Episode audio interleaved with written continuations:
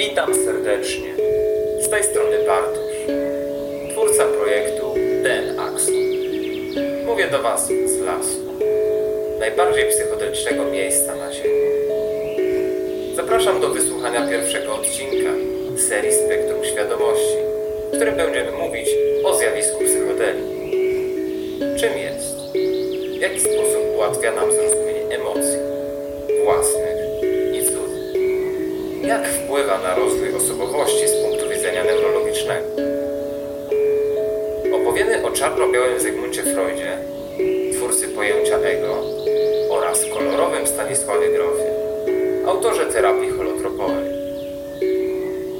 Przedstawimy mechanizm działania kofeiny oraz innych narkotyków na ośrodkowy układ nerwowy i zastanowimy się, w jaki sposób wpływają na nasz sen. Wyprawę noworodka, bohatera wkraczającego w nowy świat.